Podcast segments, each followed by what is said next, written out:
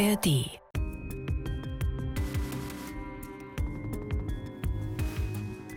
Schönen guten Abend. Guten Abend. Hallo.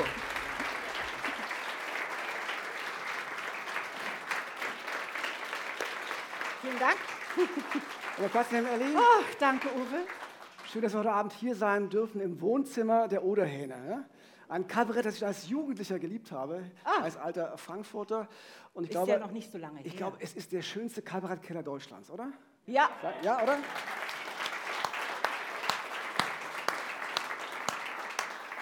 Wir kommen zur Premiere äh, von Im Visier. im Visier. on Tour. Sonst sind wir quasi ja nur im Podcast zu hören oder als Videocast auf YouTube zu sehen. Jetzt zum ersten Mal live vor Publikum. Und ich freue mich sehr, dass ich das heute hier in Frankfurt oder gemeinsam mit Elli und mit Ihnen machen kann. Und mit Uwe. Schön, dass Sie da sind. Und mit ihm. Der eine oder andere wird es kennen, unseren Podcast im Visier. Wir sind ja den tatsächlich wahren Verbrechen Berlin und Brandenburgs auf der Spur. Wir gehen den Ermittlungen nach, wenn Täter überführt werden konnten, aber auch Täterinnen, um das ganz korrekt natürlich zu sagen. Wir erzählen Fälle, die tatsächlich so passiert sind, die einem manchmal auch, mir jedenfalls, ich weiß nicht, wie es Ihnen geht, wenn Sie es gehört haben, manchmal auch ein bisschen die Luft zum Atmen nehmen äh, oder einen innerlich auch den Kopf schütteln lassen, was so alles geht, worauf Menschen so kommen, Männer wie Frauen und was passiert, äh, wovon man gar nicht so sehr mitbekommt. Wir haben über 50 Verbrechen in unserem Podcast schon beleuchtet und das äh, in den letzten drei Jahren, das sind genau drei Jahre, wir haben jetzt also unser Dreijähriges. Wenn man so eine Ehe hat, wie sagt man dann dazu? Oh, Nach wir. drei Jahren oder nach Drei- 50? Goldene Hochzeit.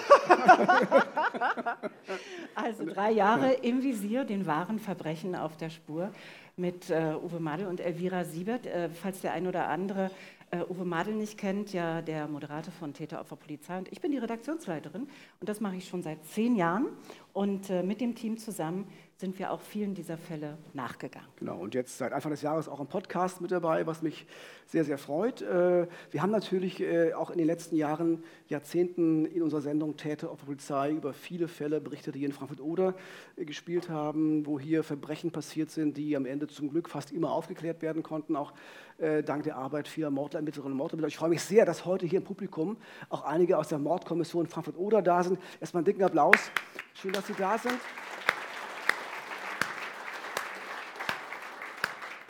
Darunter auch einer Ermittler, Michael Halbach, der beim ersten Fall, den wir heute Abend äh, erzählen werden, eine ganz wesentliche Rolle gespielt hat bei der Aufklärung. Vielleicht sagt er am Ende noch was. Mal sehen, das ist nicht geplant, aber vielleicht ist er ganz spontan. Ganz Lieber spontan. Herr Halbach.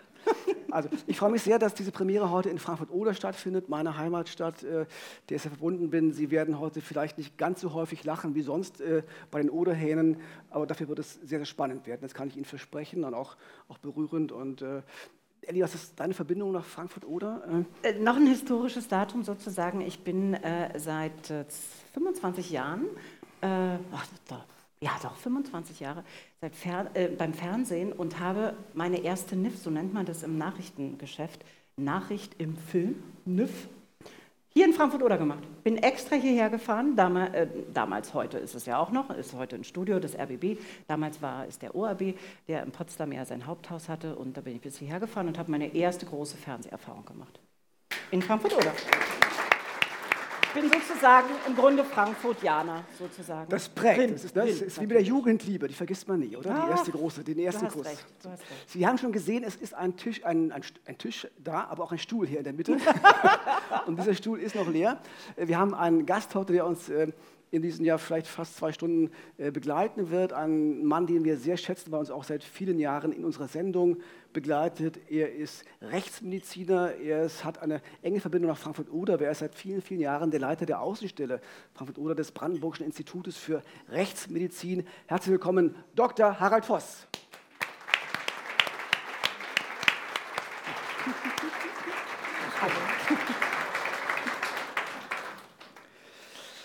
Lass uns gleich mal einsteigen. Äh, Dr. Voss, Sie haben Tausende von, von Leichen seziert in Ihrem langen Berufsleben Das ist keine Übertreibung. bislang. Äh, gibt es Fälle und wenn ja, welche Fälle sind das, die in besonderer Erinnerung bleiben? Was muss da zusammenkommen, dass Sie so einen Fall nicht vergessen? Äh, es gibt solche Fälle, natürlich gibt es solche Fälle bei jedem Rechtsmediziner. Das sind Fälle, die besonders interessant waren, also von der Begehungsweise für uns, die besonders aufwendig waren für die Aufklärung der durch Polizeibeamte, mit unserer Hilfe natürlich. Die Fälle merkt man sich und die bleiben auch in Erinnerung. Ja. Über einen solchen Fall wollen wir heute Abend auch reden, ne? ganz klar. Genau.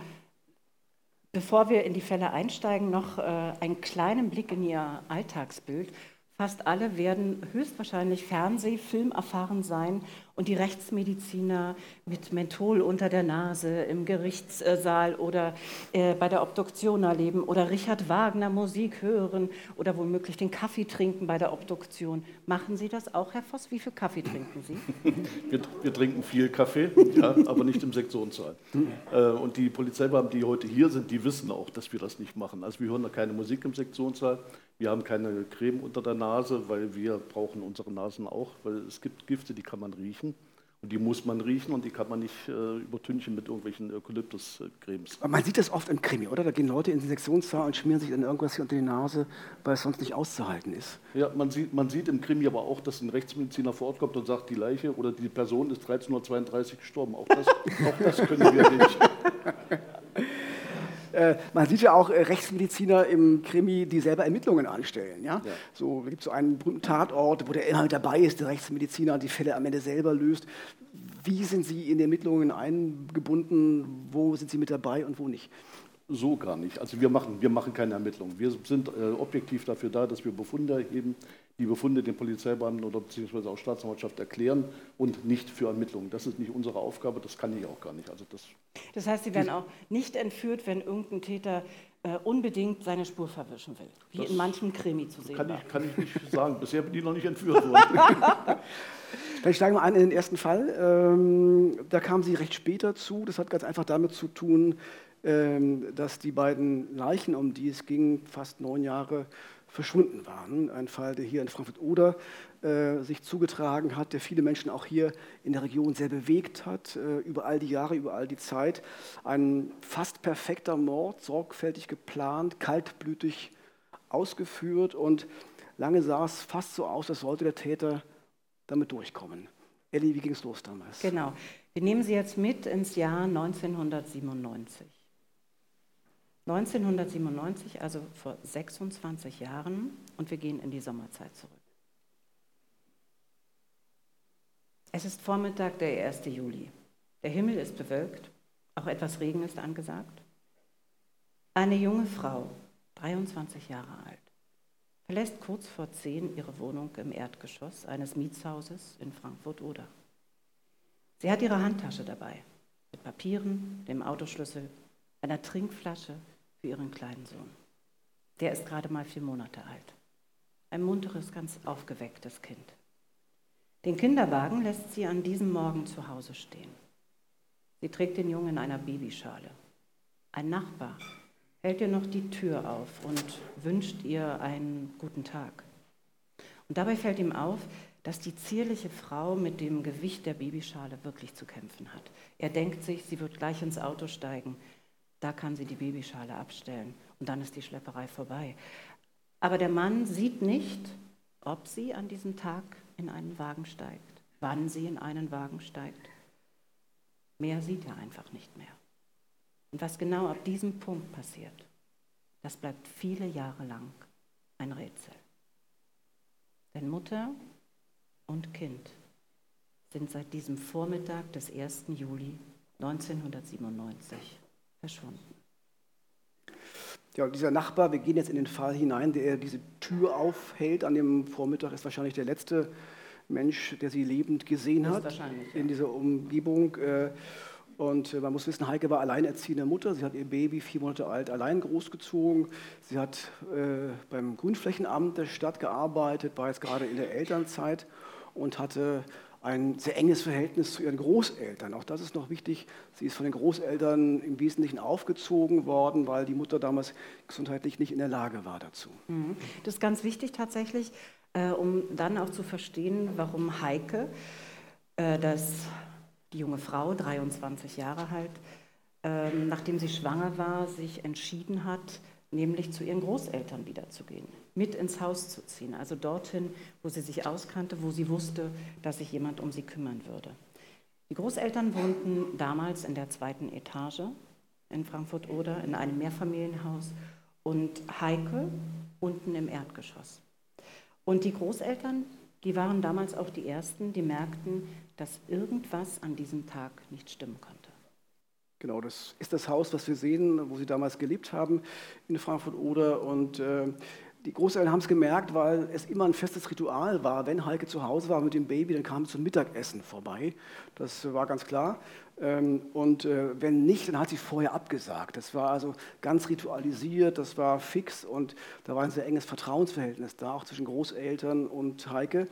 Und äh, als dann die Enkelin nicht kommt zum Mittagessen, gehen die Großeltern runter in die Wohnung und sie hatten einen Schlüssel, um, schauen, um zu schauen, was da los ist. Und sie kommen in die Wohnung, sehen, aha, Heike ist weg, das Baby auch, der Kindersitz ist auch weg und die Wohnung wirkt so ja, fast ein bisschen überstürzt verlassen. Und das passt nicht zusammen. Das, das, so kennen sie ihre Heike nicht und sie machen sich große Sorgen und gehen dann recht schnell zur Polizei und geben eine Vermisstenanzeige auf. Mhm, und die Polizei dann auch sehr schnell dabei, die Sache sehr, sehr ernst zu nehmen. Der eine oder andere von Ihnen wird es wissen, wenn man erwachsen ist, also wenn man über 18 ist, kann man durchaus auch mal einen Tag lang, eine Nacht lang mal nicht zu Hause schlafen. Man gilt dann nicht sofort als vermisst. Aber in dem Fall hat man sehr schnell reagiert bei der Polizei, weil eben Heike sehr zuverlässig war, weil, das war eine Besonderheit, das Auto noch da stand, die Babyschale aber weg war. Die Frau ist ja vor der Tür mit der Babyschale gesehen worden. Und es gab die Vermutung, damals schon, gleich nach der Vermisstenanzeige, womöglich ist sie zu jemand anderen ins Auto gestiegen. Aber in welches Auto? Zu wem? Und vor allen Dingen, was ist dann passiert? Genau, das waren die ersten Fragen, die die Ermittler natürlich gestellt haben.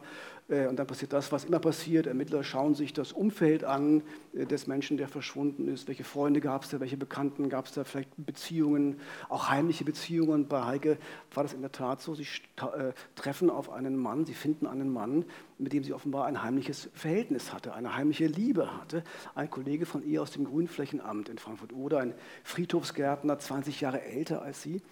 Ähm, und äh, sie war damals 19, als sie ihn kennengelernt hatte. Er, der erfahrene, reife Mann, selbst Vater von Kindern.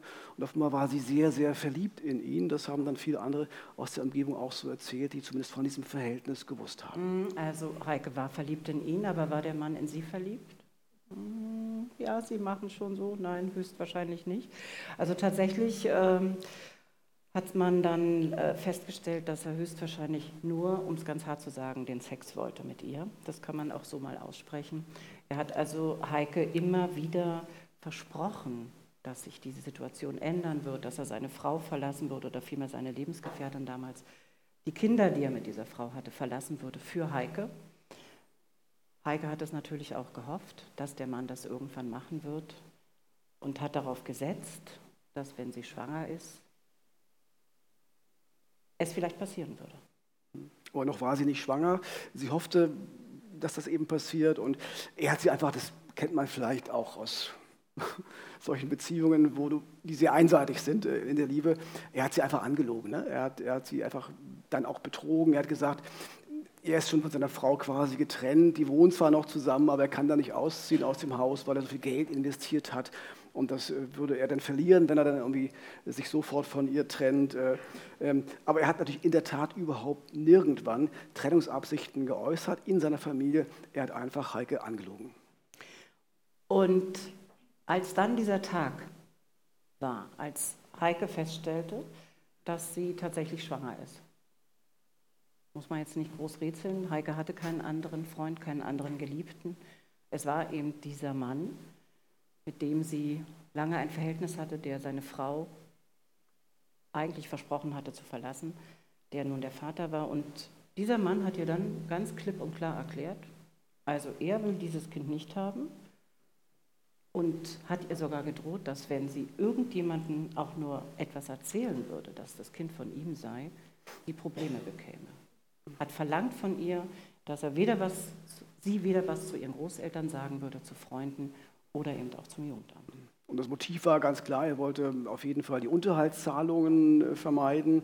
Äh, er hatte schon sechs Kinder aus, aus zwei, zwei Beziehungen, äh, lebte gerade mit drei Kindern in der Beziehung mit der Lebensgefährtin, hatte drei Kinder aus der Beziehung davor.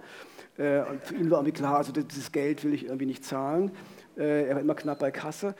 Heike wollte diesen Versprechungen ähm, und seiner Ablehnung erstmal nicht glauben. Sie hoffte, ihn vielleicht doch noch zu sich rüberziehen zu können, glaubt, dass er doch noch Verantwortung übernehmen würde. Dann also ließ er, ließ er auch nicht locker. Mhm. Und, und dann fing er an, sie auch so zu manipulieren. Also mir blieb aus den Akten eine Geschichte hängen, die ich unglaublich finde. Er hat ihr gesagt, pass mal auf, wenn du äh, das nicht sagst, dass ich der Vater bin, ähm, dann wird es unserem Kind gut gehen, weil ich bin nämlich sterbenskrank. Ich habe eine Diagnose bekommen vorgestern, ich habe Lungenkrebs, ich habe vielleicht maximal noch ein Jahr zu leben. Und wenn du das für dich behältst, schließe ich jetzt sofort eine Lebensversicherung ab für unser Kind und dann ist der sicher, dann ist der gerettet äh, und dann geht es ihm gut. Aber bitte schweig, bitte sag niemandem etwas. Ich finde das unglaublich, ja, das ist, ist, ja. sich sowas auszudenken, irgendwie, aber er hat es gemacht. Er hat es gemacht ja. und ja, anfangs hat sie es geglaubt, in der Tat. Aber Irgendwann wird dann auch bei einer lang erzählten Legende und Geschichte dann doch jemand mal achtsam und fragt sich, kann das wirklich stimmen?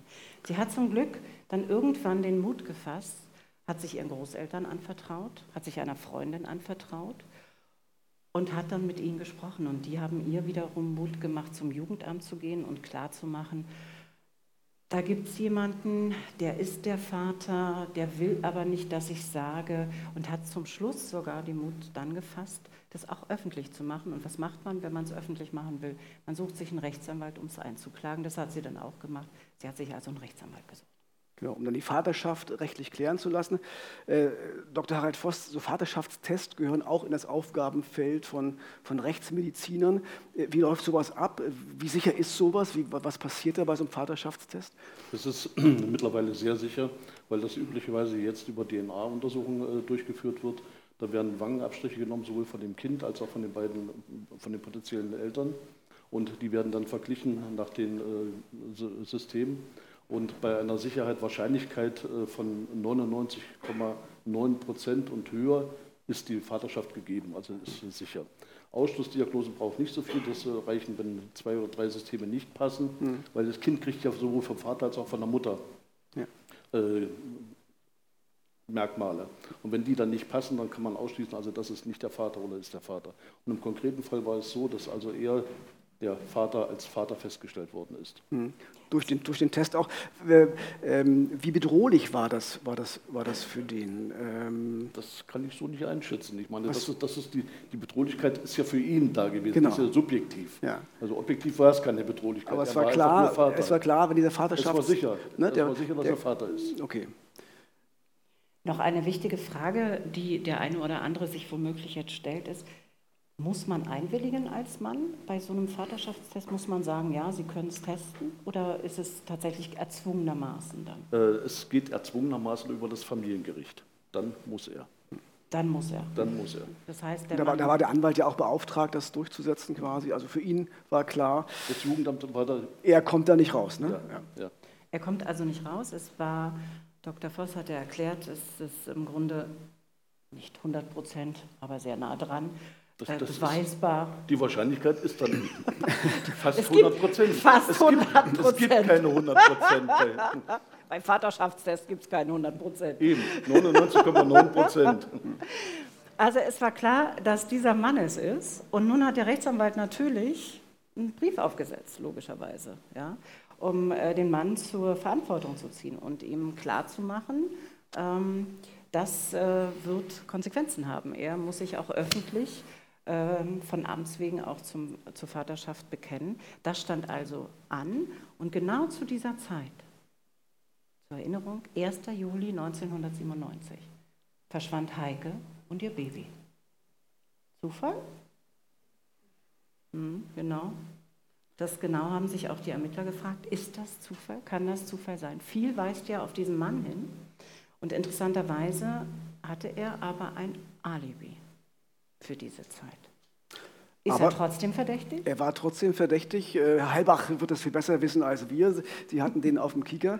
Äh, und es hat natürlich wiederum mit diesem Alibi zu tun, äh, weil da gab es so ein paar Widersprüche. Und wer immer mal einen Krimi gelesen hat oder einen Krimi geschaut hat, weiß, worauf warten Ermittler und Ermittlerinnen am meisten? Sie warten auf Widersprüche, weil da können sie einhaken, da können sie ihre Ermittlungen vorantreiben. Und diesen Widerspruch gab es genau zum Alibi. Denn er hat gesagt, äh, an diesem Vormittag, als Heike und das Baby äh, verschwunden sind, hat er gearbeitet. Er war für das Grünflächenamt unterwegs, also er kann damit überhaupt nichts zu tun haben mit dem Verschwinden. Was soll das eigentlich alles? Aber als Sie mit der genau nachprüfen, was war da eigentlich genau an diesem Vormittag, da stellen Sie fest, ja, in der Tat, er hat gearbeitet, er war mit einem Kollegen unterwegs in Frankfurt in der Nähe dieses Wohnhauses, aber was wir gerade gesehen haben. Und das war dann schon merkwürdig. Also er war da sehr in der Nähe der Wohnung von Heike unterwegs, das hatte er vorher nicht gesagt. Ähm, und dann fanden die Ermittler noch einen Zeugen, einen Nachbarn aus dem Haus, der Klaus Dieter, ähm, so heißt der Mann ja, äh, gesehen hat an diesem Vormittag gegen 9.30 Uhr im Hausflur hat er auch nicht gesehen. Und die beiden kannten sich, äh, also das war auch eine recht sichere Zeugenaussage. Und das macht ihn natürlich doppelt verdächtig. Mhm, und es kommt jetzt noch ein dritter Fakt dazu, äh, der ihn dann dreifach verdächtig macht. Äh, Klaus Dieter, Uwe Madel hat es ja gerade gesagt, so heißt der Mann, der war ja im Grünflächenamt angestellt. Und was haben die? Die haben ja diese orangefarbenen Transporter, die der ein oder andere bestimmt schon durch die Stadt hat fahren sehen. Und natürlich hat die Polizei, weil sie das Umfeld untersucht und äh, auch genau betrachtet, sich auch diesen Transporter angeguckt, diesen orangefarbenen Mercedes.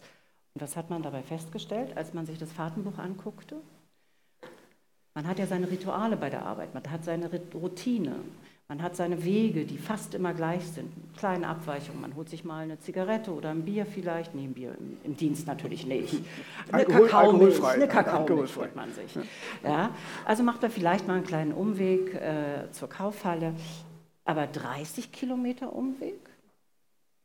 Da kann man schon mal ins Zweifeln kommen. Und genau das haben die Ermittler getan hier in Frankfurt-Oder. Und dann kam noch was dazu nämlich der Arbeitskollege, der eigentlich als Alibi-Zeuge herhalten sollte für Klaus Fee. Klaus Dieter, nicht Klaus Fee. Meine Güte, die Namen gehen aber auch da durcheinander. Ähm, Klaus Dieter hatte ja gesagt, er hat da mit einem Kollegen zusammengearbeitet und der Kollege sagte auch, ja, er hat, aber ein Kilometer entfernt, also eine große Strecke, er konnte gar nicht sehen, was Klaus Dieter in der Zeit macht. Ob er wirklich arbeitet oder ob er vielleicht doch woanders war. Das ist ein Zeitfenster von zwei Stunden. Also um zwei Stunden geht es. Äh, ähm, er hatte seinen Arbeitskollegen abgesetzt zum Hecke-Schneiden, ist dann weitergefahren mit dem Transporter, sagt, ich muss da hinten noch was schneiden. Und diese zwei Stunden war er quasi nicht im Blickfeld äh, dieses Arbeitskollegen. Und in diesen zwei Stunden denken sich die Ermittler, kann es natürlich passieren, dass er irgendwie Heike besucht. Er ist ja gesehen worden da in dem Hausflur auch, dass er vielleicht Heike einlädt in den Wagen mit dem Baby und mit dem Kindersitz und dass sie dann irgendwo hinfahren. Also was machen die Ermittler jetzt also mit dieser Idee, mit dieser These? Sie schauen sich den Transporter nochmal äh, ganz in Ruhe an, äh, versuchen dort Spuren zu finden, äh, Blutspuren, Faserspuren, irgendwas, was im Transporter hinweist ähm, auf Heike und das Baby, dass sie mit dem Wagen auch gefahren sind, um das eben beweisen zu können, ähm, mit den DNA-Spuren war es damals noch nicht so toll wie heute. Das war so am Anfang, so in den 90er Jahren. Auch diese bundesweite DNA-Datenbank ist erst ein Jahr später eingerichtet worden. Also sie gehen eher auf die klassischen Spuren, Blutspuren, Faserspuren, andere Geschichten. Aber sie werden leider nicht fündig. Aber die Ermittler haben sich damit nicht zufrieden gegeben. Sie haben einfach eins und eins zusammengerechnet. Denn bei diesem Mann gab es ja eindeutig ein Motiv. Ja. Er wollte dieses Kind nicht, er wollte die Vaterschaft nicht anerkennen, er wollte garantiert keinen Unterhalt zahlen. Und es gab inzwischen auch Hinweise darauf, dass er Heike bedroht hatte. Es gab dann noch einen zweiten Fakt, nochmal zur Erinnerung. Der Nachbar, der gesehen hat, dass der Mann doch in der Nähe des Hauses war und sogar im Haus war von Heike. Und dann gab es eben, wie wir es gerade beschrieben haben, dieses Zeitfenster von zwei Stunden, wo nicht klar war, wo war Klaus Dieter eigentlich? War er wirklich arbeiten oder war er ganz anderswo? Das eine ist ja dann diesen Verdacht zu haben oder vielleicht sogar schon überzeugt zu sein, der hat was damit zu tun. So ein Bauchgefühl, so eine Intuition haben ja auch viele erfahrene Kriminalpolizistinnen und Polizisten. Äh, aber man muss es auch beweisen können. Ne? Und äh, äh, zumindest haben sie erst Indizien dafür gereicht, dass ein Haftbefehl ausgesprochen worden ist. Er kam in Haft, knappes halbes Jahr nach dem Verschwinden von Heike und ihrem Baby. Und dann hoffte man bei der Polizei, dass man, wenn er jetzt in Haft ist oder mal ganz dezidiert ermittelt, die unter Druck setzt, die Wohnung durchsucht, irgendwelche Spuren findet, die auf Heike und das Baby hindeuten. Da ja dieser Babysitz zum Beispiel, diese, vielleicht war die noch bei ihm in der Wohnung irgendwo versteckt oder irgendwelche anderen Sachen von Heike oder dem Baby. Man suchte und suchte und suchte, aber äh, man fand nichts am Ende. Man fand leider nichts und dann äh, musste er wieder aus der Haft entlassen werden ähm, und war wieder ein freier Mann und erzählte überall ganz lauthals in Frankfurt oder, also, dass er mit dem Verschwinden von Heike und dem Baby nichts zu tun habe. Das sei ein Irrtum der Polizei, also er war es auf keinen Fall. Äh, Dr. Voss, äh, Sie haben damals auch schon Berührung gehabt äh, mit diesen Verdächtigen damals. Wie, wie, wie war das? Was? Ich bin von der Mordkommission damals angerufen worden, von dem Leiter der Mordkommission damals, äh, bei den Verdächtigen Blut abzunehmen für hm. spurenkundige Untersuchung. Hm. Das habe ich gemacht zu dem damaligen Zeitpunkt. Das war, als er noch im Gewahrsam war, als er noch nicht freigelassen wurde. Ja. So. Mehr aber wie, aber wie, wie, wie, ist das, wenn, wenn äh, Sie, Sie spüren ja die Ermittler, Sie reden mit denen auch so. Und da sind so erfahrene äh, Ermittler vor Ihnen und sagen, wir wissen, der ist es, wir glauben, der ist es, aber wir können es nicht beweisen. Was macht das mit Ihnen? Also das ist ja auch eine furchtbare Situation, oder? Das, das tut uns auch leid, aber wir können ja. auch nicht helfen. Wir brauchen dann schon unsere Befunde, die wir haben und äh, die waren ja noch nicht da. Ja. ja. Dann machen wir jetzt einen kleinen Sprung, äh, gut sieben Jahre später. Wir sind ähm, Ende 2004, Anfang 2005. In diesen gut sieben Jahren ist nicht viel passiert. Also er hat gesagt, er war es nicht, ich bin unschuldig. Die Polizei konnte nichts beweisen.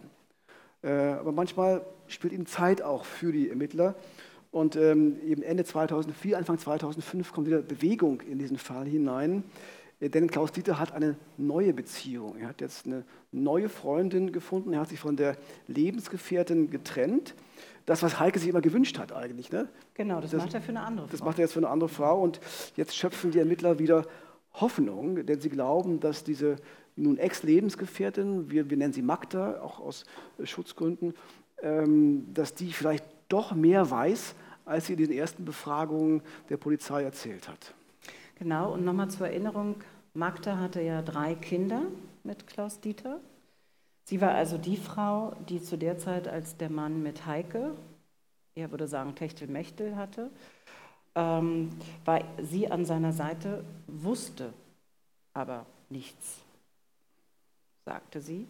Von dem Techtelmechtel wurde natürlich aber auch, weil sie am Umfeld äh, des Mannes war, von der Polizei, von den Ermittlern befragt. Und die Ermittler hatten damals schon ein Gefühl, dass da mehr ist, als die Frau sagt. Klar, es sind oft so kleine Reaktionen, mhm. ne? so eine Form von Unsicherheit. Vielleicht kommt jemand ins Schwitzen, ne? aber kann man wahrscheinlich auch so an Hautgeschichten irgendwelche Signale wahrnehmen, auch wenn jemand sich unwohl fühlt, wenn jemand äh, anfängt, vielleicht auch zu lügen, eben die Unwahrheit sagt. Äh, und die Ermittler sollten mit diesem Gefühl Recht behalten, denn als Klaus Dieter dann äh, seine Lebensgefährtin verlassen hat, zu der Freundin gezogen ist, äh, fast Magda, warum auch immer, offenbar jetzt ein bisschen Mut, Mut. Und, und äh, vertraut sich eines Abends ihrer Mutter an. So in seinem Gespräch macht sie so erste kleine Andeutungen, dass sie da mehr weiß und sie erzählt ja so ein bisschen etwas von dem, was sie in diesem Sommer 97, als Heike verschwand, gehört hat, gesehen hat, miterlebt hat. Um es nochmal ganz klar zu sagen, Uwe, 2004, 2005 sind wir gerade, 1997. Sie hat also sieben Jahre lang fast. Über sieben Jahre. Mehr sieben. Über sieben Jahre. Mhm. Mit etwas gelebt, was sie wusste, was sie nicht gesagt hat. Aber was hat sie gesehen? Was wusste sie? Das war ja die große Frage. Und letztendlich ging es darum, dass sie irgendwann die Angst verloren hat, äh, sich zu öffnen und klarzumachen, es gibt etwas, was ich weiß. Äh, Mutter, ich muss dir was erzählen. Die Mutter übernimmt dann die Initiative. Die kannte nämlich einen ehemaligen Polizisten und der ging dann natürlich zu seinen Kollegen und machte sie darauf aufmerksam, dass tatsächlich diese Magda mehr weiß, aber noch nicht an dem Punkt ist, wirklich alles frei zu sagen. Genau. Deswegen mussten die Ermittler Geduld haben, also auch sehr vorsichtig vorgehen. Man konnte nicht so einfach vorpreschen und sagen, jetzt sagen Sie mal, was Sie da erlebt haben. Äh, und das ist ja etwas, was immer wieder passiert. Also wenn, wenn Paare zum Beispiel oder Partner ein dunkles Geheimnis teilen, gemeinsam eine Leiche im Keller haben, kann man auch sagen, ähm, äh, dass dann, wenn die sich trennen, äh, doch der eine oder andere dann eben aus welchen Gründen auch immer, vielleicht weil er sich rächen will, weil er endlich sich doch eben ähm, Luft machen will, dann zur Polizei geht. Also wir lernen daraus, wenn Sie als Paar gemeinsam irgendwas ja, Schlimmes verbrochen haben, bitte nicht trennen. Du ja, möchtest so. doch jetzt nicht zu ja. was auffordern, Uwe.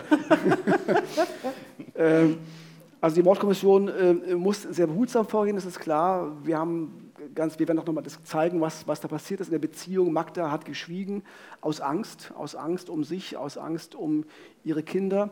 Und sie hat jetzt natürlich auch sowas wie Schuldgefühle, weil sie eben so lange geschwiegen hat. Und damit muss man erstmal psychologisch auch klarkommen. Und deswegen war es eben auch für die Ermittler eine große Aufgabe, jetzt da eben sanft heranzugehen und äh, Magda in Ruhe zum Reden zu bringen, weil sie war die Einzige, die das aufklären konnte. Ohne ihre Hilfe ist dieser Fall wahrscheinlich, das wussten die Ermittler, nicht zu lösen. Genau, die Vermutung also, dass sie äh, nicht nur so ungefähr das weiß, sondern sehr genau etwas weiß.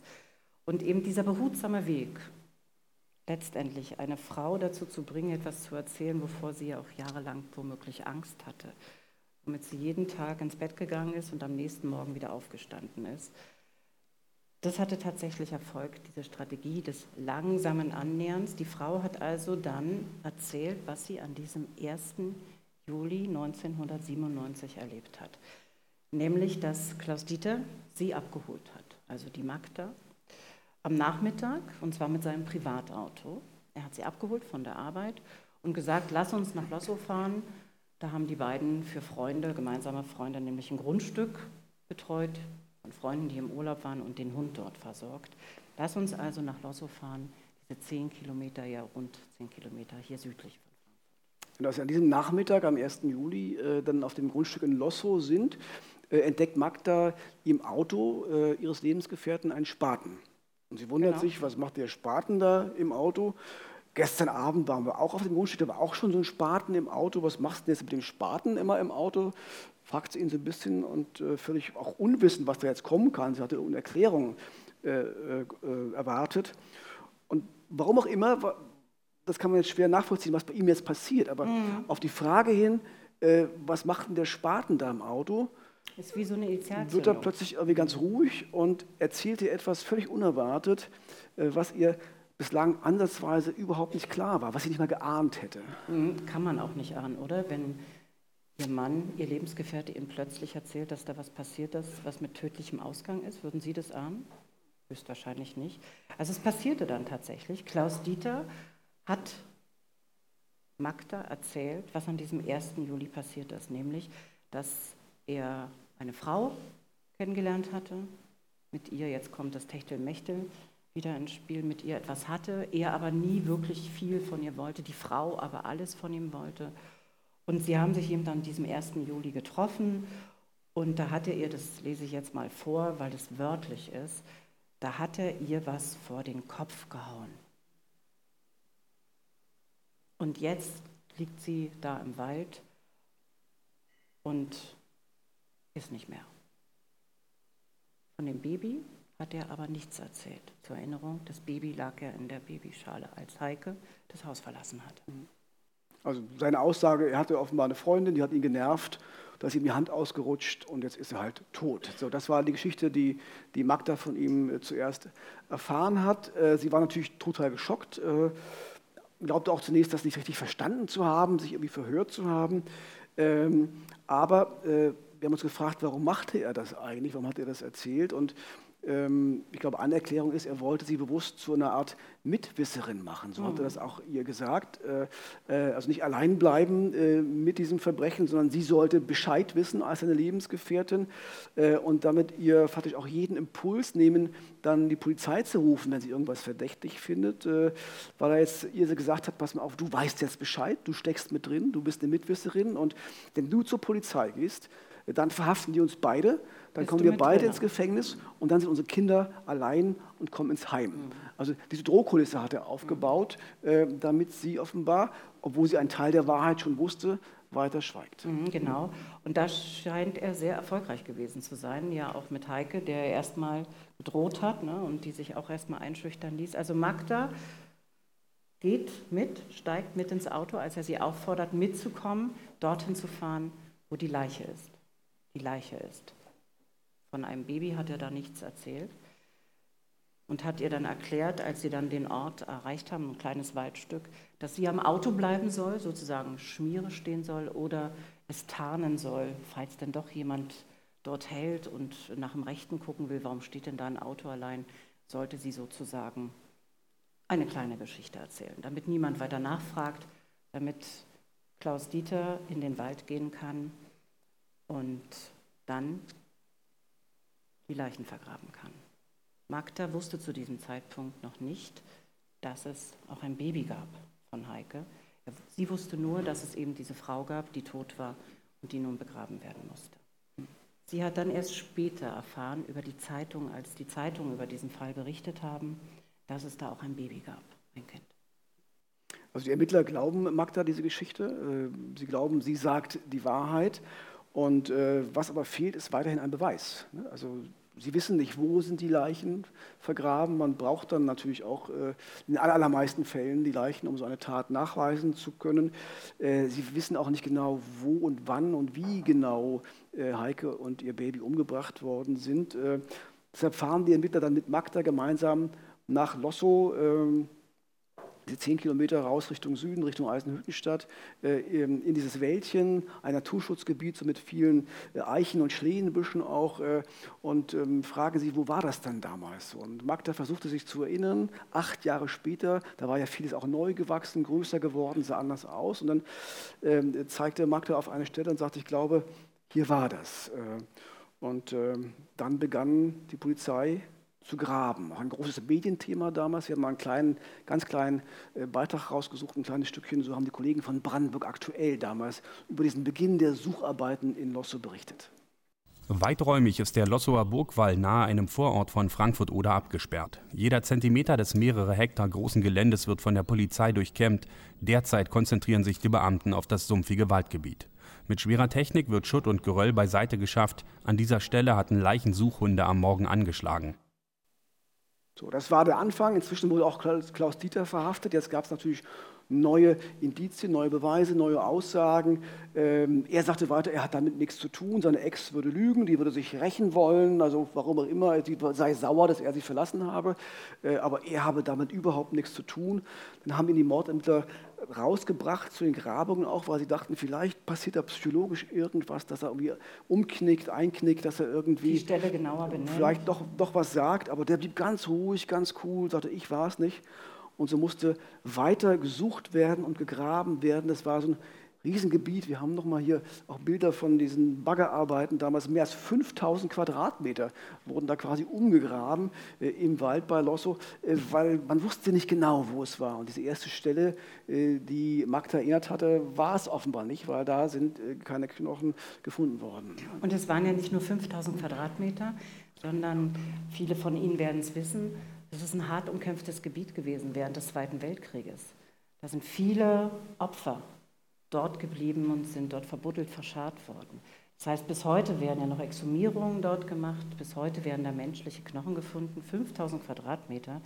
Knochen aus dem Zweiten Weltkrieg, Tierknochen natürlich auch, ja, die dort verendet sind.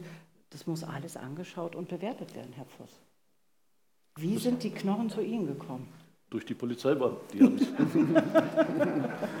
die wurden eingesammelt und wurden täglich bei uns vorbeigebracht. Wir haben die Knochen angesehen und haben gesehen, also es sind Tierknochen, also keine frischen Menschenknochen, entweder aus dem Zweiten Weltkrieg oder eben, es waren für mich noch beeindruckend waren sehr große Zähne dabei, also große Tierzähne, keine, keine Menschenzähne, große Tierzähne, die ich keinem Tier zuordnen konnte, jedenfalls keinem Tier, was bei uns lebte. Ach, Aber ja.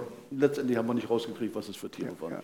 Wir haben gerade Bilder gesehen, auch so wie sie dann die Knochen präparieren, auch in großen Ja. braunen Papiertüten kamen die auch zu Ihnen. Ja. Ne, Insofern äh, stimmt natürlich meine Aussage vorhin nicht. Da sind viele Knochen gefunden worden, ne, aber es waren eben nicht die, die, die Nicht die, nicht die gesuchten. nicht die Nicht die- gesuchten nicht Knochen. die, es, war nicht, es war nicht die Leiche von, Uwe, von Heike lass und mich nicht noch das mal kurz Baby. nachfragen, um das klarzumachen. Tierknochen, Menschenknochen, könnte man sich noch, wenn man nicht Mediziner ist und nicht Rechtsmediziner ist, sich noch halbwegs erklären. Aber wie kann man, gibt es so ein gutes, schnell erfahrbares Merkmal, um Knochen aus dem Zweiten Weltkrieg und Sie selber haben es ja gesagt, frische Knochen, frischere Knochen sozusagen auseinanderhalten zu Das können Rechtsmediziner. Das, Sehr gut, gut, dass Sie da sind. das, ist, das ist unser Brot. Ja. Äh, Das, wir sehen das. Also man braucht Erfahrung dafür natürlich. Ja. Knochen, die aus dem Zweiten Weltkrieg sind, also sehr viel älter sind als, als die zehn Jahre, die jetzt eine Rolle gespielt hatten, äh, die sind brüchig, die sind leicht, die sind trocken, da ist kein Weichteil mehr dran. Und alles andere, was ein bisschen äh, jünger ist, da sind möglicherweise noch Weichteilreste dran. Die sind noch schwer. Die, wenn man die aufsieht, sieht man, dass da noch äh, Gewebe drin ist. Das sind so Unterschiede, die wir sehen. War das, ja- wir haben gerade jetzt ein Medienthema, viele haben drauf geschaut, jeden Tag sind da Knochen angeliefert worden. Wie war das für Sie auch emotional als Rechtsmediziner? Weil man hoffte endlich zu erfahren, okay, das sind jetzt die Überreste äh, der beiden verschwundenen Menschen äh, und wir können den Fall damit klären. Aber jeden Tag eine neue Hoffnung und jeden Tag vielleicht dann auch eine Enttäuschung. Ja, natürlich. Also die Enttäuschung war bei uns äh, ebenso da wie bei den Polizeibeamten. Natürlich. Wir wollten gerne helfen, aber wir konnten nicht. Es waren also nicht die richtigen Knochen dabei in der ersten Zeit, ja. ja. Gab es eigentlich so einen Punkt, wo man fast davor war zu sagen, wir haben jetzt so viele Knochen hier gesehen, wir haben so viel Erde umgebuddelt, wir haben so viele Quadratmeter abgesucht, eigentlich finden wir womöglich nichts. Ähm, Das ist eine Frage, die dem Polizeibeamten äh, gestellt werden sollte, nicht, nicht uns. Weil wir nehmen alles das, was uns gebracht wird und wir entscheiden natürlich nicht. Wir sagen dann nicht, also jetzt könnt ihr aufhören zu suchen. Äh, Wir wissen ja nicht. Also, ja. Klar. Aber es gab dann nochmal einen, einen Versuch, also man war kurz davor auch abzubrechen, glaube ich, äh, aber man hat nochmal Luftbildaufnahmen sich angeschaut und äh, auch überlegt, okay, ähm, Magda hatte eine Stelle beschrieben, äh, wo, die, wo wo sie sicher war, das war's. Aber vielleicht gibt es da noch andere Stellen, die so ähnlich aussehen, die vielleicht auch sein könnten. Dann hat man gesagt, okay, wir starten noch einen Versuch, einen letzten Versuch, wir gehen nochmal ran, wir graben nochmal. Wenn nicht, dann nicht, aber einmal machen wir es noch und das war dieser 12. Juni 2006, ein Montag. Wie haben Sie diesen Tag wahrgenommen? Wir wurden informiert, wir haben sie gefunden. wir haben uns natürlich gefreut, so zusammen mit den Polizeibeamten. Und äh, dann letztendlich wurde das dann auch äh, bei uns ins Institut gebracht. Und wir haben dann auch die Obduktion, also die Überreste angesehen. Wir wir zeigen das gleich nochmal. Wir schauen erst einmal auf diese Grube, auf dieses Grab, muss man ja sagen, äh, äh, das die Ermittler dann vorgefunden haben dort. Das ist dann auch freigelegt worden. Wir sehen auch ein, ein paar Bilder. Sie wissen auch, wie das aussah. Können Sie das beschreiben? Wie, wie war das sozusagen, wie waren, die, wie waren die Leichen dort Ähm, vergraben? Es war so, dass zuerst erstmal der Kindersitz gefunden wurde, dann wurde äh, eine Tasche gefunden. In dieser Tasche, also eine Handtasche, äh, war der Personalausweis der, der vermissten Person, eine Frau. Und dann die Knochen waren so gefunden worden, äh, dass zu Unterost das Kind gelegen hat, also die Knochen des Kindes, und Kopf an Kopf äh, oben drüber die Mutter des Kindes in Bauchlage. Die Mutter ist in Bauchlage gefunden worden, dort in dem Bereich. Und die Knochen sind dann alle zu uns gebracht worden und wir haben sie dann untersucht. Wir haben ein Foto, wir glauben, wir können das in dem Rahmen mal zeigen. Äh, äh, Das sind gleich die Knochen, die wir sehen werden, die dann dort in dem Grab gefunden worden sind. Und Sie mussten die dann auch analysieren und zuordnen. Wie, wie macht man das? Wie, wie konnten Sie sagen, okay, das sind jetzt die Knochen, das sind die Überreste des Babys, das sind die Überreste äh, von Heike? Das ist auch etwas, was, was Rechtsmediziner natürlich können. Wir können also die Knochen schon unterscheiden. Bei Kindern ist die Besonderheit, also gerade bei so Säuglingen, die noch relativ klein sind, bis zu einem Jahr ungefähr, sind überwiegende Anteile der Knochen noch nicht knöchern, die sind Knorpel. Das heißt, die Verwese, Verwesen sind dann auch nicht mehr nachweisbar nach dem langen Zeitraum, waren auch nicht nachweisbar. Das heißt, wir haben von dem Kind Knochenreste gefunden, also das, was äh, an Knochenkern schon vorhanden war. Und von der erwachsenen Person, von der Mutter, natürlich normale Menschenknochen, die frisch waren. Also es war eindeutig, dass es äh, frische Knochen waren und nicht aus dem Zweiten Weltkrieg. Und wir haben bei der bei den Knochen der Frau auch die Todesursache nachweisen können. Das wollte ich gerade fragen. Sie haben ja selber gesagt, bei, der, bei den Kinderknochen konnte man gar nicht mehr so viel Nein. nachweisen. Ähm, Sie haben die Knochen auch der Frau gefunden. Wie konnten Sie dann letztendlich erklären, woran die gestorben sind, getötet worden sind? Der Schädel, also der knöcherne Schädel, hatte eine Verletzung. Wenn die nicht gewesen wäre, hätten, hätten wir ein Problem gehabt, hätte man natürlich nicht nachweisen können. Also wenn nur noch Knochen da sind, sieht man zum Beispiel keinen Messerstich oder einen Halsschnitt zum Beispiel. Ohne knöcherne Verletzung ist dann nach zehn Jahren nichts mehr nachzuweisen. Aber im konkreten Fall war es so, dass es ein Schädel, ist der schon? Genau, ja. ja. Ein Schädeldefekt war im Bereich des Stirnbeines und äh, oben rechts, vom, auf dem Foto jetzt rechts, aber bei der Geschädigten natürlich links oben, war so ein Terrassenbruch. Das sollte darauf hin, dass eine stumpfe Gewaltentwirkung auf den Stirnbereich von links oben nach rechts unten erfolgt ist, mit ganz massiven Brüchen in der Schädelbasis und auch im Gesichtsschädel. Und da ist davon auszugehen, dass auch das Hirn verletzt war und dass das letztendlich die Todesursache, die Todesursache war. war. Das heißt, es gab einen massiven Schlag, wahrscheinlich mit einer Art Werkzeug, mit einem, mit einem Gegenstand, Gegenstand mit einem, gegen den Kopf. So ist das Loch auch entstanden. Ja. Was kann das gewesen sein? Äh, Hammer. Hammer. Hammer. wäre denkbar, es wäre auch eine Axt denkbar. Also eine Axt, die nicht vollständig getroffen hat. Also nicht, nicht die Schneide, sondern die, die viereckige Bahn der hm. Axt, die eingewirkt hat. Also wahrscheinlich auch Dinge, die in so einem ja, Wagen eines Grünflächenamtes äh, auch vorhanden sein könnten. Ne? Wenn man da irgendwie Gartenarbeiten ja, macht, hat man auch mal einen Hammer dabei ja. oder eine Axt. Konnten Sie auch klären, wie das Baby ums Leben kam? Nein, das ja. konnten wir nicht mehr nachweisen, weil an den Knochen von, den, von dem Kind waren keine Verletzungen oder keine Beschädigungen, die wir etwa im Mechanismus zuordnen konnten. Mhm. Also das war nicht nachweisbar. Okay.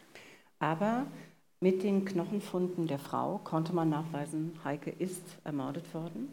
Man hatte also als Ermittler, als Mordermittler endlich Beweise, die eindeutig machten, es gibt eine Leiche. Es gibt ja auch durchaus Morde, wo es keine Leiche gibt. Hier hatte man endlich die Leiche. Und man hatte die Aussage von Magda, von der ehemaligen Lebensgefährtin, wie dieser Tag abgelaufen sein könnte. Das heißt also, was folgt dann? Es folgt eine Anklageerhebung und dann tatsächlich kam es auch zum Prozess, nämlich im Oktober 2006. Der begann hier im Landgericht in Frankfurt-Oder und zwar bei der großen, zweiten großen Strafkammer. Klaus Dieter war zu diesem Zeitpunkt 52 Jahre alt und was auch immer in dieser Verhandlung ihm vorgeworfen worden war von der Vertretung der Anklage, also der Staatsanwaltschaft, er hat einfach geschwiegen. Ist ein gutes Recht, das darf er auch als Angeklagter. Äh, er hat nur ganz am Ende nochmal gesagt, quasi im, auch im Schlussplädoyer äh, der Verteidigung, ähm, hat er sich einmal geäußert und hat dann gesagt, wörtlich, ähm, mir tut furchtbar leid, was passiert ist, aber ich habe damit nichts zu tun. Das war offenbar auch die Strategie der Verteidigung, Zweifel zu säen, andere Verdächtige ins Spiel zu bringen nochmal. Auch seine, seine Ex-Lebensgefährtin Magda zum Beispiel, nach dem Motto, äh, ich habe sie verlassen, die will sich nur rächen. Ne? So. Hm. Das muss man sich mal vorstellen. Ähm, nicht nur er hatte diese Strategie, sondern auch äh, der Verteidiger von ihm hat diese Strategie tatsächlich als Möglichkeit des Verteidigens benutzt, Darf er, da, darf er machen. Darf ja, er das, äh, natürlich am Ende, am Ende muss der Staat beweisen, muss man sich auf der Zunge am Ende muss der Staat lassen. beweisen, dass jemand schuldig ist. Ohne Frage, ja. jeder hat das Recht, äh, jeden Beweis äh, ins Feld zu führen, damit er zum Schluss keinen Richterspruch erfährt. Aber trotzdem muss man sich, wenn man das Ende der Geschichte sich dann vor Augen hält, das nochmal klar machen. Ähm, die können, konnten also tatsächlich, oder haben es versucht zumindest, den Eindruck zu erwecken, Magda wollte sich rächen, weil sie ja verlassen worden war, mit den drei Kindern allein da saß und erfahren hatte, dass Klaus Dieter im Grunde ständig Frauengeschichten zu laufen hatte. Also wollte sie sich rächen und hat diese Geschichte erfunden und hat ihn sozusagen zum Mörder gemacht. Wer auch immer Heike und das Kind ermordet hatte. Na, nicht empfunden, er hat, auch suggeriert, dass sie die Täterin war, weil sie möglicherweise die Nebenbuhlerin aus dem Verkehr schaffen wollte. Ne? Also die Frau, die jetzt äh, faktisch ihr den Mann wegnimmt und plötzlich noch ein Kind hat. Also das war so ein bisschen unterschwellig die Strategie der Verteidigung.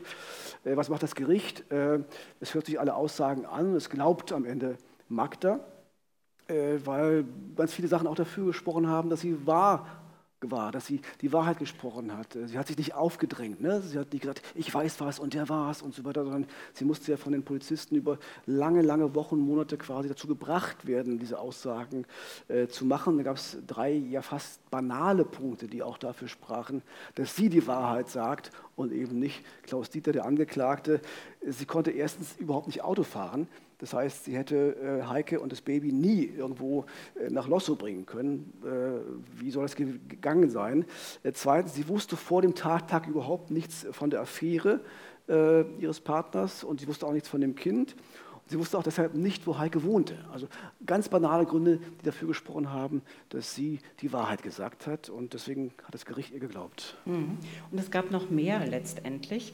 Ähm, es gab ja den Obduktionsbericht, es gab die Berichte von äh, Dr. Voss und seinem Team. Offen war aber trotzdem, wie genau das an diesem 1. Juli abgelaufen ist. Dass Heike letztendlich durch stumpfe Gewalt erschlagen worden war, das Gehirn verletzt worden war und daran verstarb. Das Kind konnte ja nie geklärt werden, woran es gestorben war. Aber wie ist es genau abgelaufen? Was war zuerst dort? Hat er sie ins Auto geladen? Wie hat er sie ins Auto gebracht? Ähm, diese Klärung gab es während des Prozesses. Genau, und vor allem auch aufgrund der Aussagen von Magda, weil sie war ja die Einzige, die dabei war. Äh, und da das Gericht ihr glaubte, war das am Ende auch so vom Gericht so formuliert als Ablauf. Äh, wer so ein Urteil mal liest, äh, liest ja auch dann, wie so eine Tat abgelaufen ist. Ähm, und das begann also alles schon am Tag vor dem Verschwinden von Heike. Ähm, also Ende Juni. Ähm, da ist Klaus Dieter bereits am Abend nach Losso gefahren, wieder auf dieses Grundstück der Freunde, um dann nach dem Hund zu schauen und um den Rasen zu sprengen und die Blumen zu gießen. Magda war mit dabei und auf einmal sagte ihr Lebensgefährte zu ihr an diesem Abend in Losso, äh, pass mal auf, äh, ich fahre mal noch mal kurz weg, bleib mal hier, ich komme gleich wieder. Ich muss noch was erledigen. Und äh, dann fuhr er zu diesem Waldstück am Abend davor, im Kofferraum einen Spaten und begann dort im Wald schon eine Grube auszuheben, also das vorzubereiten.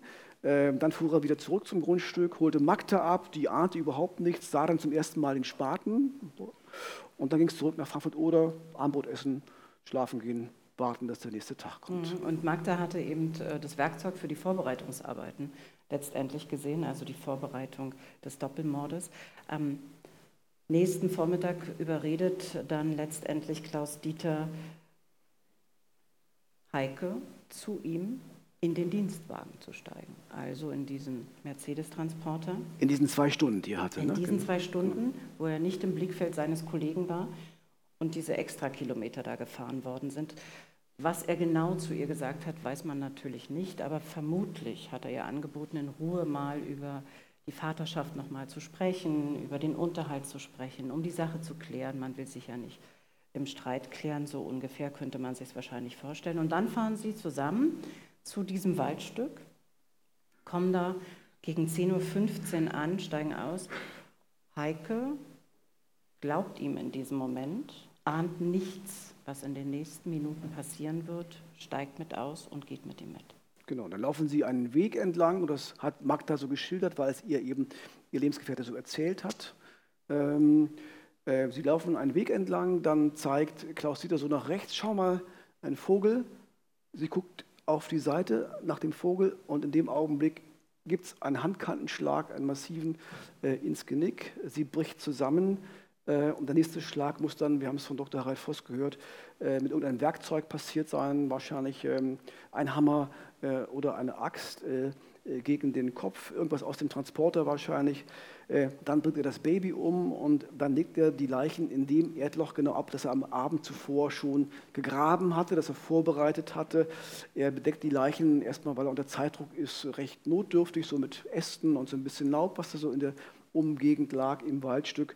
Und dann fährt er schnell zurück zur Arbeit, um zu verhindern, dass seine Abwesenheit bemerkt wird. Und er kommt etwa um 11.30 Uhr wieder in Frankfurt-Oder an, äh, lädt den Kollegen ein und sind alle rechtzeitig zum Mittagessen wieder da. Und keiner hat was gemerkt. Mhm.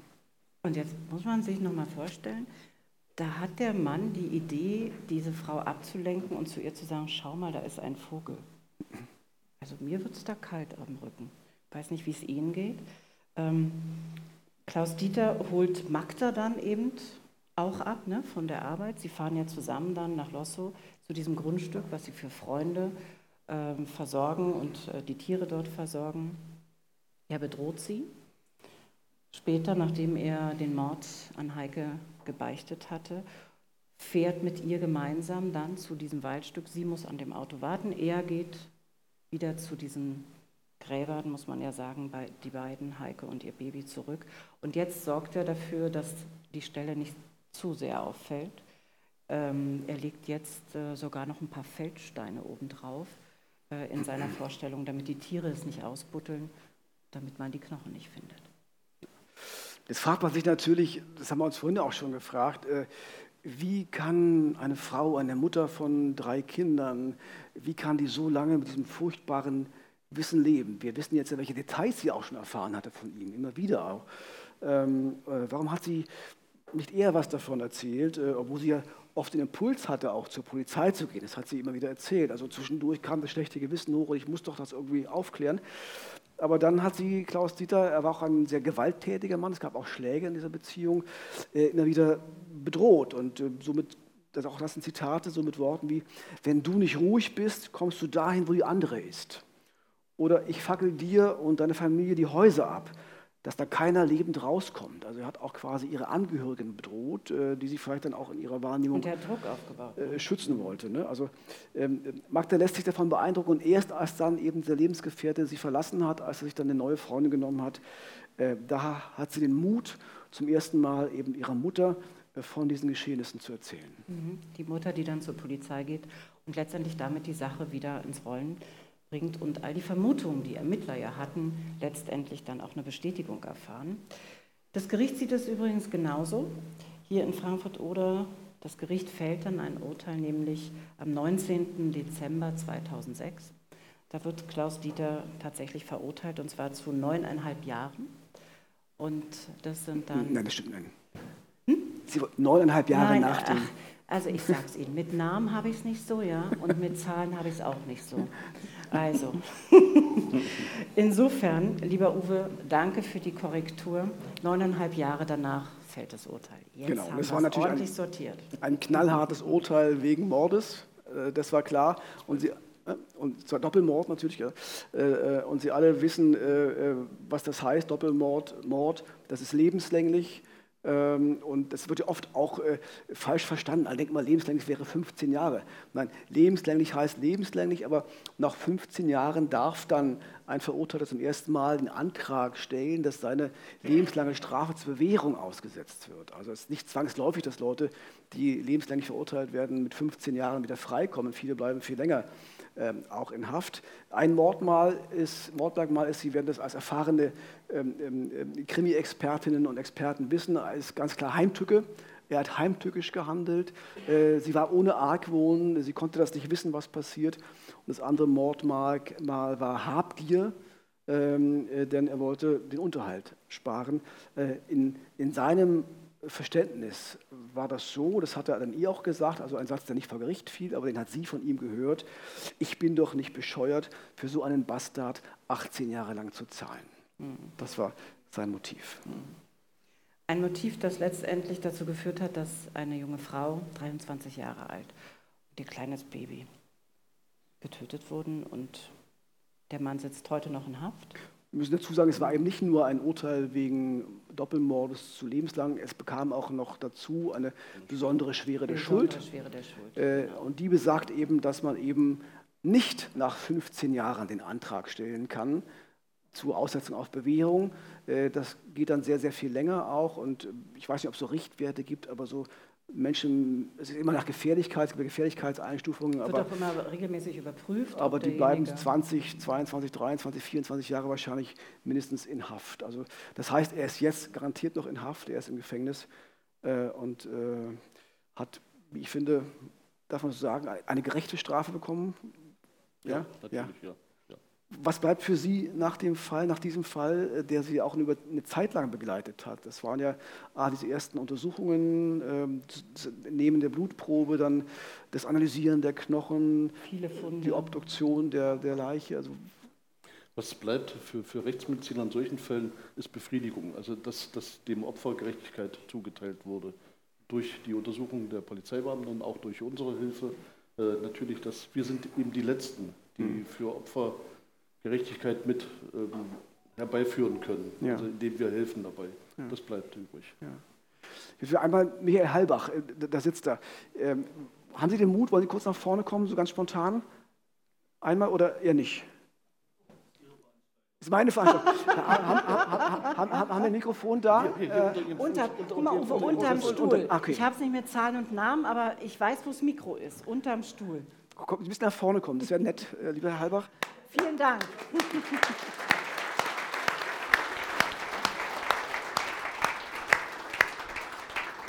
Nehmen Sie dann Platz. Ja.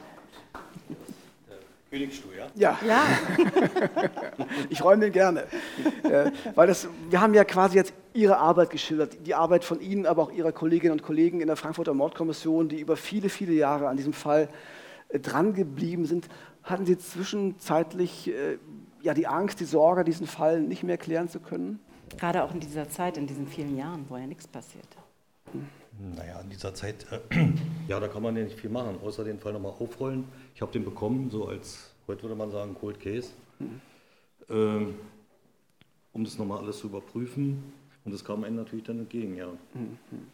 Sie waren auch der, der immer wieder auch mit, äh, wir nennen sie Magda, äh, gesprochen hat, äh, versucht hat, das, das Vertrauen zu bekommen. Wie, wie schwer war das, diese Frau, die offenbar voller Ängste war, auch voller Schuldgefühle war, dann zu öffnen und dass sie am Ende auch das Wissen preisgibt, das sie über viele Jahre so in sich verborgen hatte. Ja, da muss man natürlich geduldig sein. Ähm, da vielleicht zwei, drei Worte dazu. Äh, soll nicht der falsche Eindruck entstehen, äh, die Magda, wie sie genannt wird, äh, die wusste natürlich nichts von einer Leiche. Um das mal klarzustellen. Ähm, sie hat uns die Hinweise gegeben auf dieses Waldstück, äh, was, wo wir dann suchen konnten und wo wir die Leichen finden konnten. Ähm, und das andere ist natürlich ähm, die Sache, wie vorhin angesprochen wurde, trennt euch nicht, äh, wenn eine Leiche im Keller ist. Ähm, natürlich äh, achtet so ein Gericht darauf, im Nachgang die Aussagen einer Zeugin zu bewerten. Gerade in dem Fall war es ja so,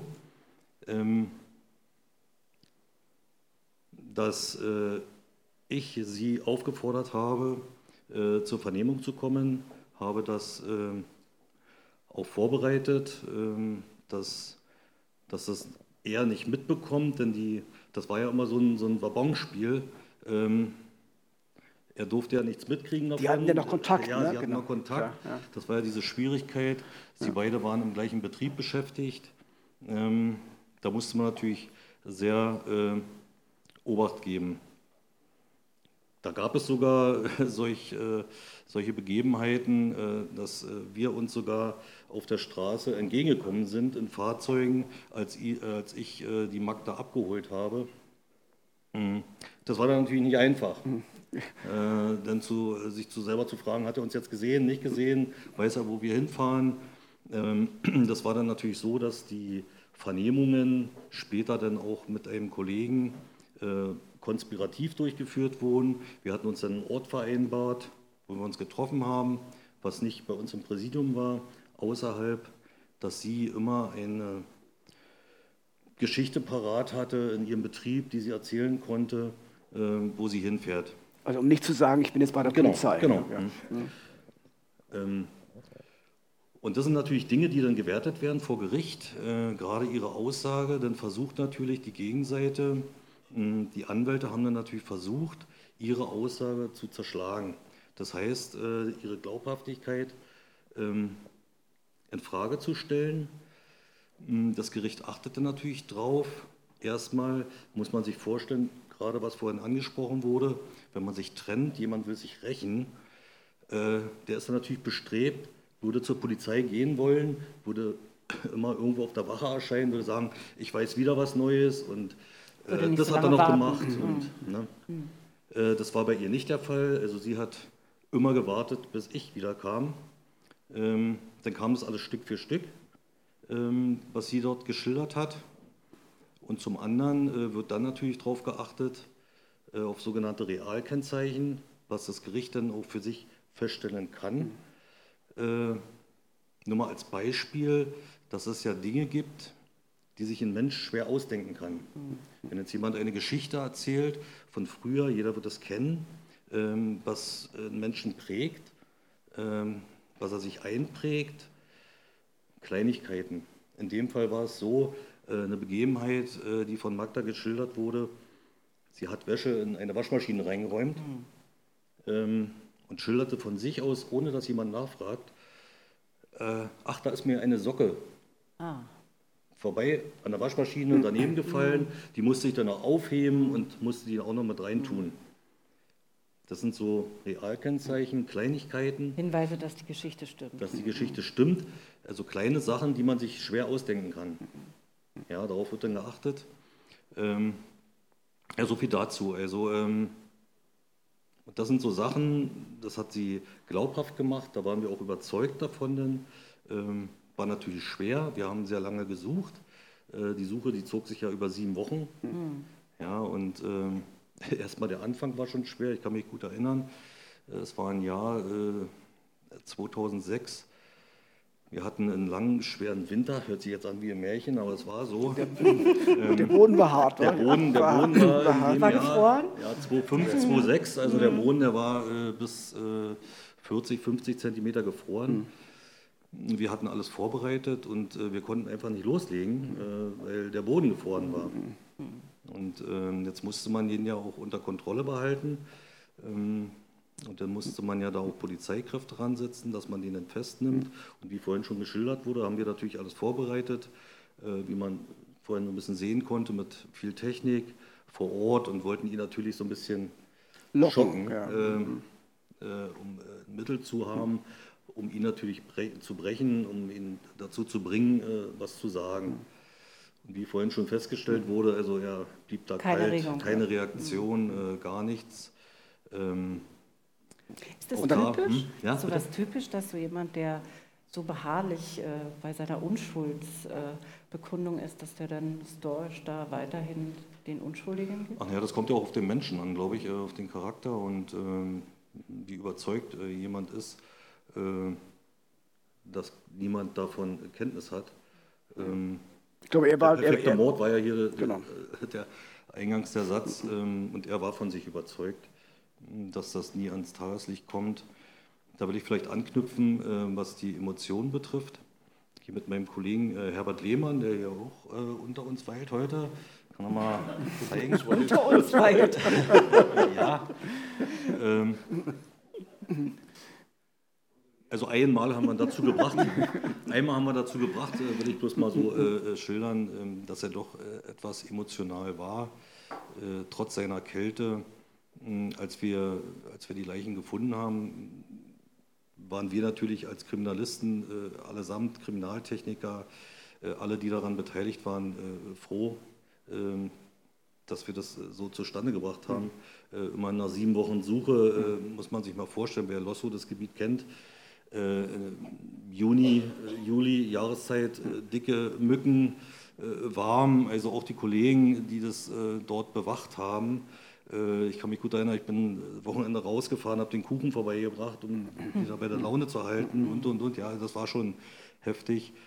Ähm, jedenfalls, wir haben die dort gefunden und ähm, mit meinem Kollegen äh, Lehmann sind wir dann äh, in die JVA, haben den nochmal aufgesucht. Macht man ja auch so, um denen nochmal die Möglichkeit zu geben, was zum Sachverhalt zu sagen. Äh, das Recht hat ja ein Beschuldigter. Ähm, und er saß dann dort mit seiner Anwältin damals und er war ja immer noch von sich überzeugt. Und wir hatten es dann so vorbereitet und haben natürlich einige Dinge, die wir dort gefunden haben. Herr Dr. Voss sagte ja schon, die Handtasche, da war ja auch der Ausweis drin, Schlüssel, äh, so ein kleines Babyfläschchen noch mit Flüssigkeit drin. Und wir hatten dann den Ausweis natürlich spurentechnisch verpackt, äh, ordentlich in so eine Tüte und ähm, haben dem das dann da vorgelegt.